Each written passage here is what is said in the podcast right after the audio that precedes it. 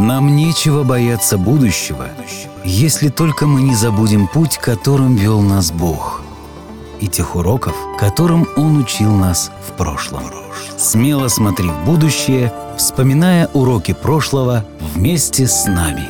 Добро пожаловать на подкаст «История адвентистов седьмого дня». Эпизод номер 31 «Адвентистская гражданская война. Часть первая. Годы 1887 1888. В прошлом эпизоде нашего подкаста мы рассказывали о начале второй фазы так называемой гражданской войны внутри Адвентистской церкви.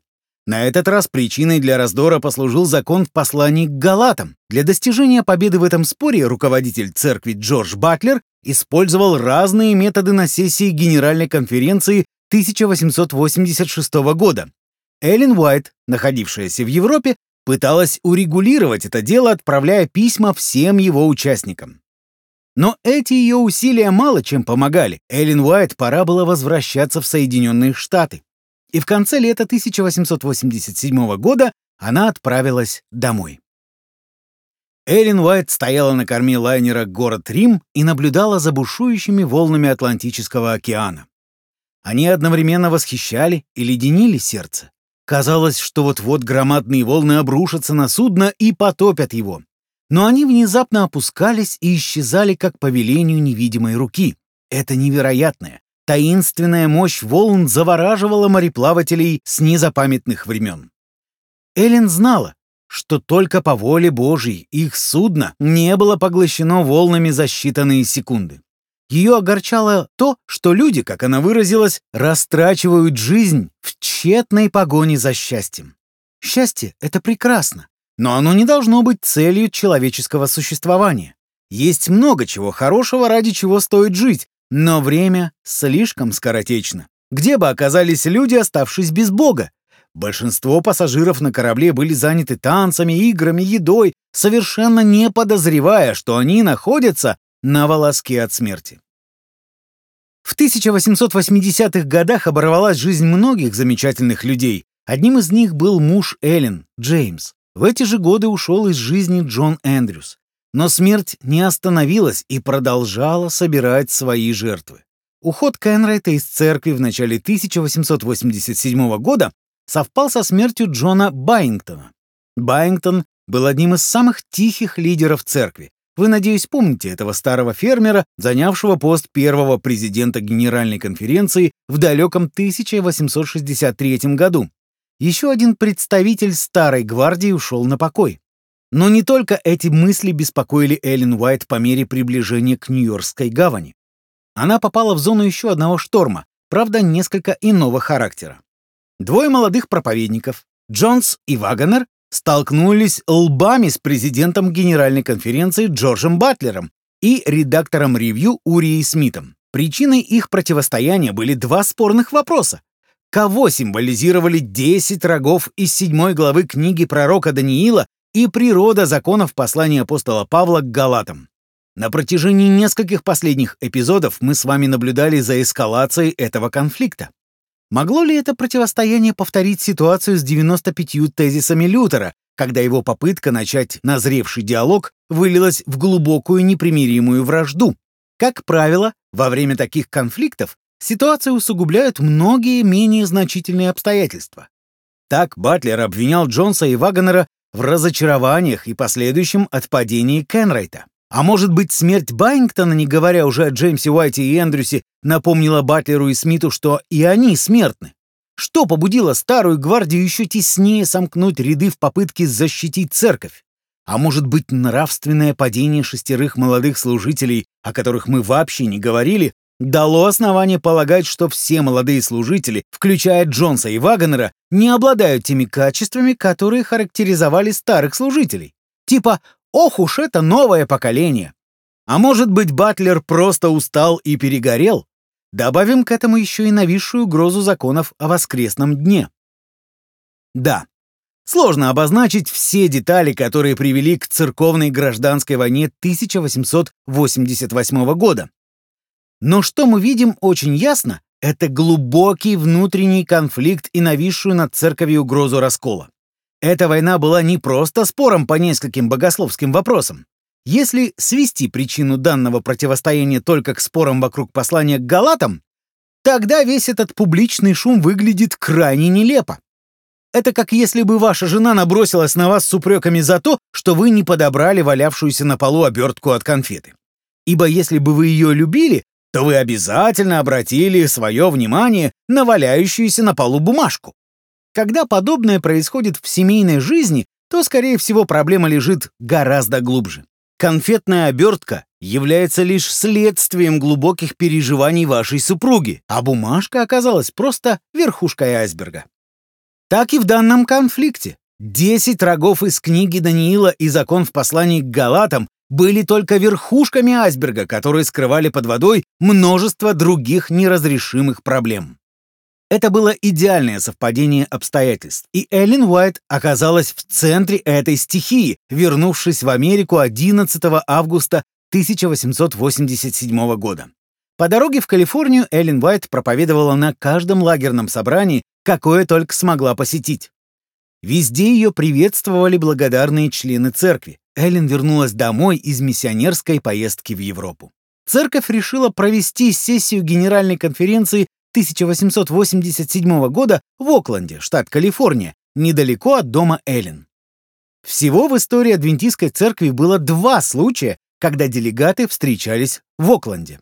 Обычно историки пропускают конференцию 1887 года, потому что к кульминации конфликта, который произошел год спустя, больше причастна сессия 1886 года, да и нам не особо хочется отступать от сюжетной линии.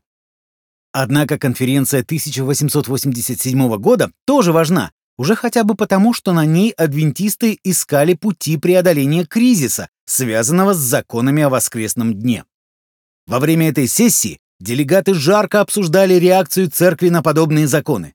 Должны ли члены церкви решительно нарушать их в знак гражданского неповиновения? Или же стоит оставаться законопослушными гражданами и воздерживаться от работы по воскресеньям? А может быть, продолжать работать по воскресеньям, просто не афишировать это? На голосование было представлено предложение, согласно которому адвентисты седьмого дня не будут соглашаться с принудительными законами о воскресном дне. Алонзо Джонс был не согласен с данной формулировкой, ссылаясь на то, что любой закон о воскресном дне является принудительным по определению. Для Джонса это был вопрос принципа. Адвентисты, по его мнению, не нуждались в исключениях или освобождении от подобного закона, даже если бы им это предложили, потому что, утверждал Джонс, принятие таких льгот будет подразумевать согласие с тем, что правительство имеет право издавать подобные законы. И дело не в том, что закон предписывает отдых по воскресеньям. Адвентисты должны были бы из принципа противостоять даже закону, который повелевал бы отдых по субботам. «Разве мы перестали быть протестантами?» — вопрошал Джонс. «В конце концов, мы верим в свободу совести или нет?» Это побудило встать и выступить некоего мистера Риза, который являлся в то время одним из немногих служителей в Южных Штатах. Интересно отметить, что адвентисты нашли единомышленников в Европе легче, чем в Южных Штатах своей страны. Европа в определенном смысле была более близка и менее враждебна к выступающим против рабства адвентистам. Рис рассказал о том, что когда он проповедовал в Теннесси, некоторые христиане пришли посмотреть, будет ли он работать в воскресенье. И так как он не работал, они стали бросать в него камни и погнались за ним по лесу, стреляя из ружей. Неудивительно, что свидетельство Риза шокировало делегатов. Одно дело арестовывать адвентистов или отправлять их в трудовые лагеря и штрафовать, но пытаться убить? Какой ужас! Является ли данный прецедент началом широкого движения по уничтожению адвентистов из-за работы по воскресеньям или же это единичный случай? Как я уже упоминал, эти воскресные законы серьезно волновали адвентистскую общественность. В самом начале 1888 года возник еще один, правда, менее жаркий спор. И именно здесь мы с вами можем увидеть более глубокие расхождения между двумя сторонами, а именно вопрос спасения. В своей небольшой книге на послание к Галатам Батлер написал, что он абсолютно убежден, что люди оправдываются верою, однако при этом добавил несколько странное пояснение. Он утверждал, что наши прошлые грехи не могут быть оправданы нашим будущим послушанием. Другими словами, Бог дает мне благодать для послушания сегодня, но мне все еще необходимо искупление за грехи вчерашние. Джордж Найт отмечает, что такое понимание могло стать результатом так называемого неправильного перевода 25 стиха 3 главы послания к римлянам, где фактически говорится о том, что Бог простил нам грехи, соделанные прежде. А как насчет грехов нынешних? А вот здесь нам и необходимо послушание закону Божьему. То есть, если бы вы спросили Батлера, принимает ли он оправдание по вере, он бы ответил «конечно». Он называл это первостепенной истиной, самой великой и самой восхитительной истиной во всей Вселенной. Однако через несколько предложений он написал, «Ни один человек не может быть спасен только своими добрыми делами». Вы уловили этот нюанс? Только делами спастись невозможно. Однако, если прислушаться более внимательно, с их помощью можно как-то приблизиться к желаемому спасению. Смит опубликовал в ревью похожую статью. Он напомнил слова Иисуса о том, что никто не может войти в Царствие Небесное, если его праведность не превзойдет праведности фарисеев. И каким же образом мы можем стать праведнее фарисеев? Вот ответ Смита. Только соблюдая заповеди и научая других их соблюдению. И далее Смит, так же как и Батлер, продолжают утверждать, что праведность по вере является важнейшей частью этого процесса. А Баллинджер позже напишет, что когда мы повинуемся, то это действие, объединяясь с нашей верой, гарантирует нам оправдание. Вагонер с ужасом наблюдал за всем этим. Разумеется, он был адвентистом, и это подразумевало, что люди должны светить субботу и так далее. Люди должны стараться наилучшим образом соблюдать закон Божий, но он никогда не допускал мысли, что попытки соблюсти закон Божий могут помочь человеку спастись. Ни в коем случае. В то время, когда Смит считал, что проблема фарисеев заключалась в недостатке послушания, или же что они доверяли более традициям, нежели Богу, Вагонер видел проблему фарисеев в том, что у них вообще не было веры. Они полагались на свое послушание более чем на Бога, и Вагонер видел, что фарисейство было все еще живо. Данное разногласие относительно роли веры и дел окажется ключевым в предстоящем конфликте и определит характер адвентистской церкви на все последующие годы. Эллен Уайт пару лет спустя очень ясно обозначила свою позицию по данному вопросу. Как народ, мы настолько увлеклись провозглашением закона, что стали такими же сухими, как горы Гелвуйские, лишенные росы и дождя. Мы должны проповедовать в законе Христа. Вы, наверное, удивляетесь, как мы перешли от закона в послании к Галатам к праведности по вере или как мы спасаемся. Все дело в последнем стихе второй главы. А если законом оправдания, то Христос напрасно умер. Этот стих ставил под угрозу учения Батлера и Смита.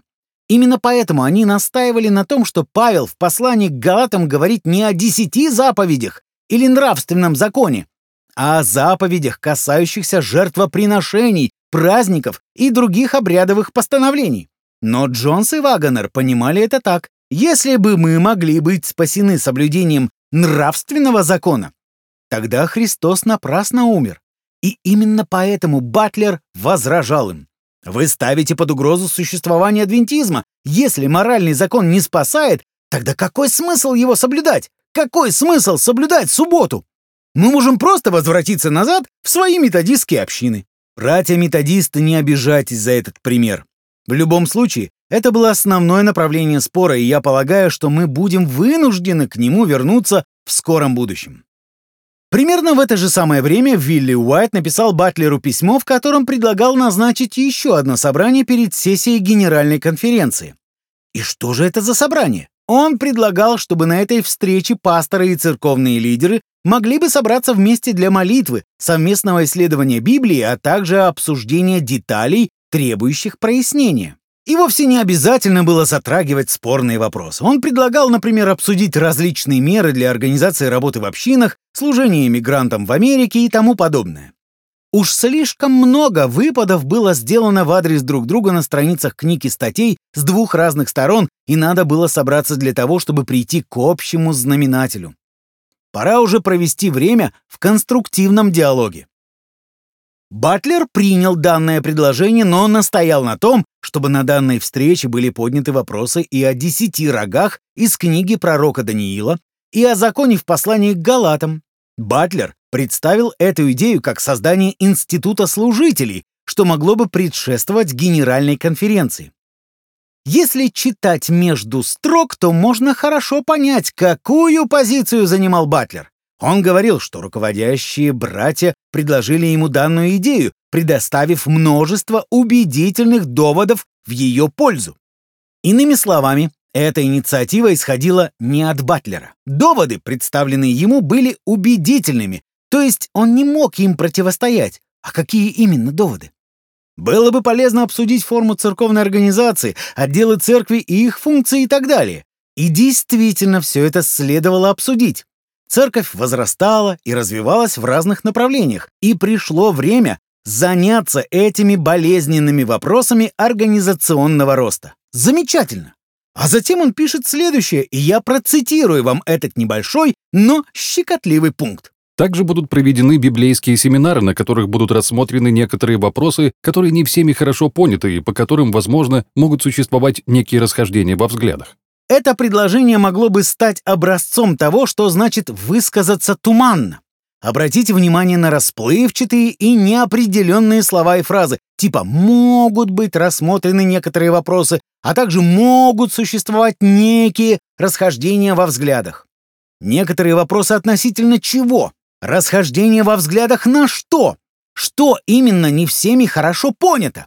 По сути, эта фраза означала следующее. Друзья, у нас существует расхождение по некоторым доктринальным вопросам. Давайте это обсудим. И далее Батлер продолжал. Подобный шаг, несомненно, поспособствует единству, если он будет сделан в правильном духе. Такая встреча, проведенная в беседах и наставлениях, крайне желательна. И если к ней подойти с посвященным сердцем, в искренних поисках Бога, то она будет способствовать успеху последующей сессии Генеральной конференции. Возможность собраться и поговорить, безусловно, приведет к большему единству, если это будет сделано в правильном духе. И затем он повторяет практически ту же самую мысль. Это должно быть сделано с надлежащей посвященностью в поисках воли Бога. Батлер понимает, насколько взрывоопасна сложившаяся ситуация. Я имею в виду не буквально взрывоопасную, как называл ее Джордж Найт, но очень накаленную в переносном смысле. Батлер хочет, чтобы собравшиеся на этот институт служители оставили свои ружья дома и на эту встречу явились безоружными. Хотя, похоже, лично его не особо вдохновляла такая перспектива. Но что он мог поделать? Эллен Уайт открыто поддержала идею Вилли, и президент Генеральной конференции не собирался прилюдно перечить ей. Поначалу Батлер согласился с идеей института служителей, хотя было не до конца понятно, что же это такое будет. Он не был инициатором или организатором этого совещания. Данная идея исходила от людей, которые, к сожалению, все очевиднее расходились с ним во взглядах. В принципе, предложение само по себе неплохое, но кто знает, во что это может вылиться. А вдруг эти две недели окажутся площадкой для провозглашения идей Джонса и Вагонера? Батлера волновали три важных вопроса, которые и определят его действия во время Генеральной конференции 1888 года. Во-первых, Батлер негодовал на самого себя за свои неубедительные ответные меры по отношению к Джонсу и Вагонеру. Оглядываясь на события последних нескольких лет, он полагал, что дал слишком много свободы этим двум молодым выскочкам. Ему нужно было сразу же заставить их замолчать. Вас это может удивить, но Батлер частично винил себя за сложившуюся ситуацию. Он писал Эллен. «Я могу себе только представить, что случилось бы, если бы подобная ситуация возникла во времена администрации Джеймса Уайта. Если память мне не изменяет, то, будь он жив, над этими людьми разразился бы такой гром, что они бы затрепетали. Но я помню, как Джеймс поступал в подобных ситуациях. Если я не ошибаюсь, то он бы на них и публично, и в частном порядке, заставив их пожалеть о своей дерзости. Он не стал бы ждать и недели, но сразу же осветил бы эту ситуацию в ревью, представив их взгляды в истинном свете. Представление Батлера о том, как Джеймс повел бы себя в подобной ситуации, действительно удивляют. Мы и раньше видели, что Батлер всегда ценил Джеймса и видел в нем сильного авторитарного лидера, в котором нуждалась церковь и которого ей теперь очень не хватало. Хотя, возможно, Батлер просто приписывал Джеймсу более жесткие лидерские качества, которыми он сам не обладал. Вспомните статью, написанную Батлером, о лидерстве с явными диктаторскими интонациями, которая Джеймсу совсем не понравилась. Джеймс мог быть довольно строгим по отношению к тем, кто отклонялся от истины, но мне кажется, Джеймс лучше Батлера был способен слышать других. По крайней мере, он слышал Эллен лучше, чем Батлер. В любом случае, Батлер сожалел, что он не сумел соответствовать своему идеалу, или вернее, своим представлениям об этом идеале. И это разочарование в самом себе побуждало его теперь к более авторитарным действиям. Итак, на генеральную конференцию Батлер приехал с обидой на самого себя и желанием кому-то что-то доказать. Во-вторых, у Батлера была нерушимая убежденность в консервативной традиции церкви. Консервативный в данном случае понятие нейтральное, не подразумевающее положительной или негативной коннотации. Я употребляю это слово в самом общем смысле, а именно стремление сохранить и защитить то, что есть. Старое по определению лучше нового. Опыт лучше творческого подхода. Мы уже видели, что Батлер вспоминает времена Джеймса Уайта как золотое время.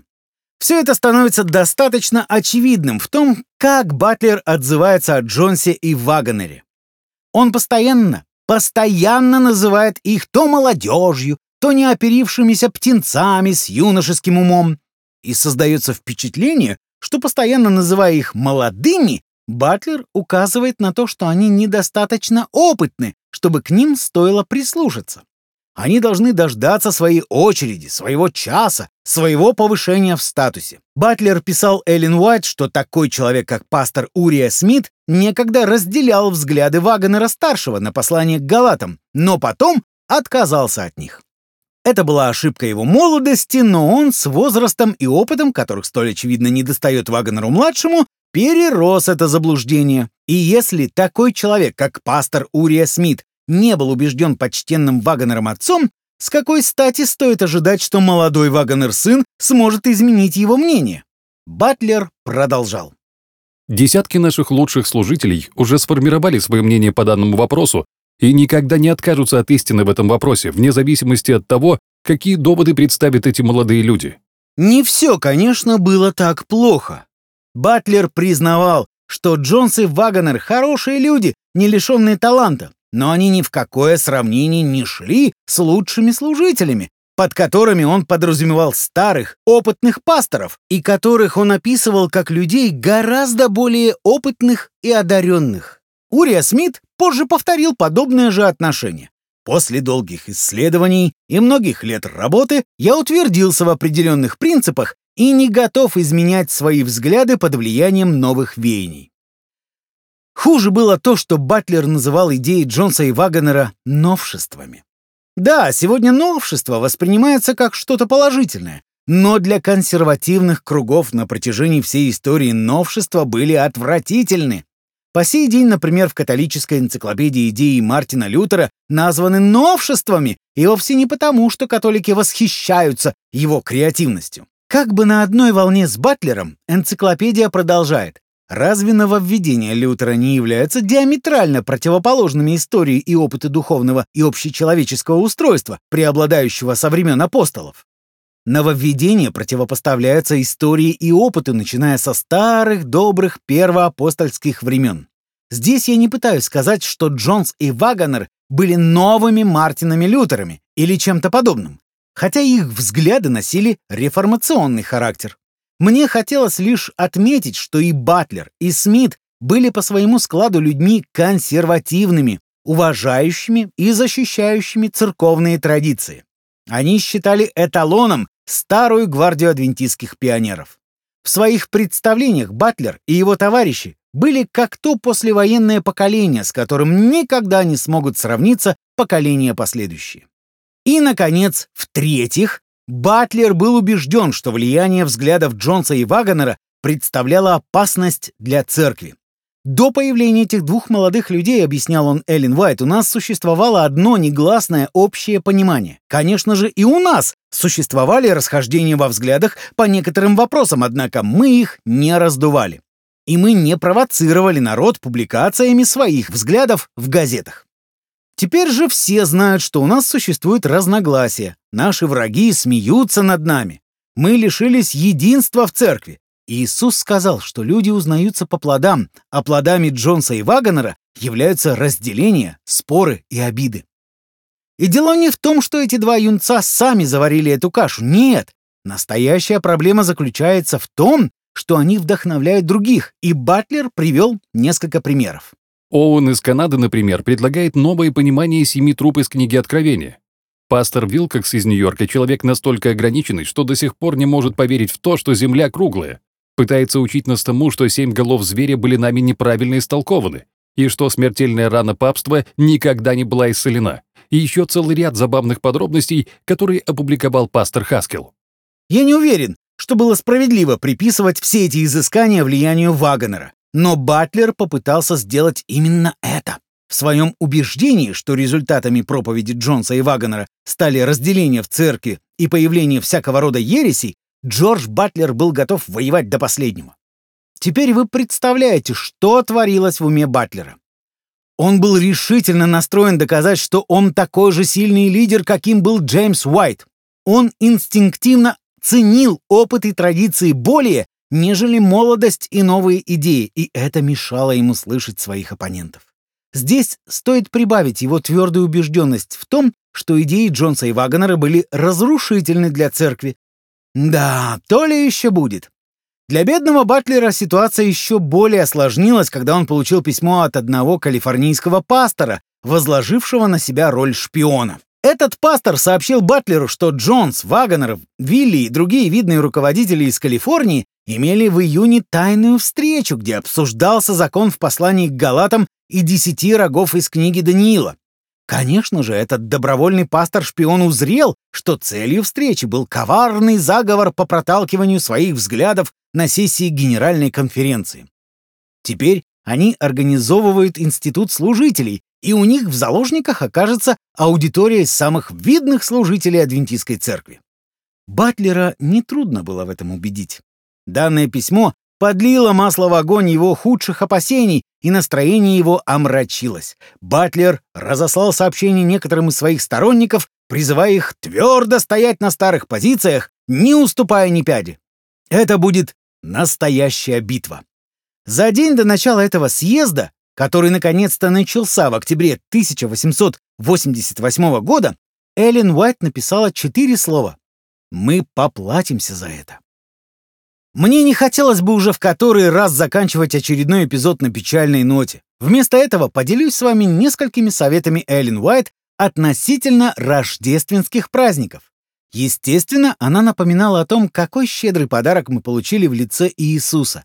«Нет ничего плохого в том, чтобы дарить подарки друг другу», — писала она, «если только мы не забываем дарить самих себя Богу». Если люди стараются найти подходящий подарок в благодарность тем, кто оказал им какую-то услугу, то насколько же большим должен быть наш дар Богу? Все, чем мы обладаем, наши деньги, наше имущество и возможности должны не отвлекать нас от Бога, но напоминать нам о Его неизмеримой любви к нам. «Я умоляю вас, заявляющих о своей любви к Богу», — писала Эллен, «быть менее сосредоточенными на себе. Сосредоточьте свою любовь на Иисусе, вашем Искупителе. Отдайте ради Него все. Будьте готовы на любую жертву, чтобы спасти души тех, за кого Он умер». Затем она, конечно же, упомянула несколько замечательных книг, которые вы можете приобрести и сегодня. В конце концов, говорила она, зима полна долгих холодных дней идеально подходящих для чтения. Однако это были всего лишь несколько цитат из ее статьи, а не окончательный вывод. В основном она вдохновляла людей уделять внимание тому, что по-настоящему ценно, читать то, что направляло бы их внимание ко Христу и быть преданными делу Божьему. Пусть все те, кто хочет поставить елку, щедро украсят ее ветви дарами для нуждающихся. Дарить подарки друг другу всегда приятно. Но пусть это будут полезные подарки, как, например, книги. И надеюсь, вы знаете, что можете заказать несколько книг из издательства «Источник жизни» прямо сейчас.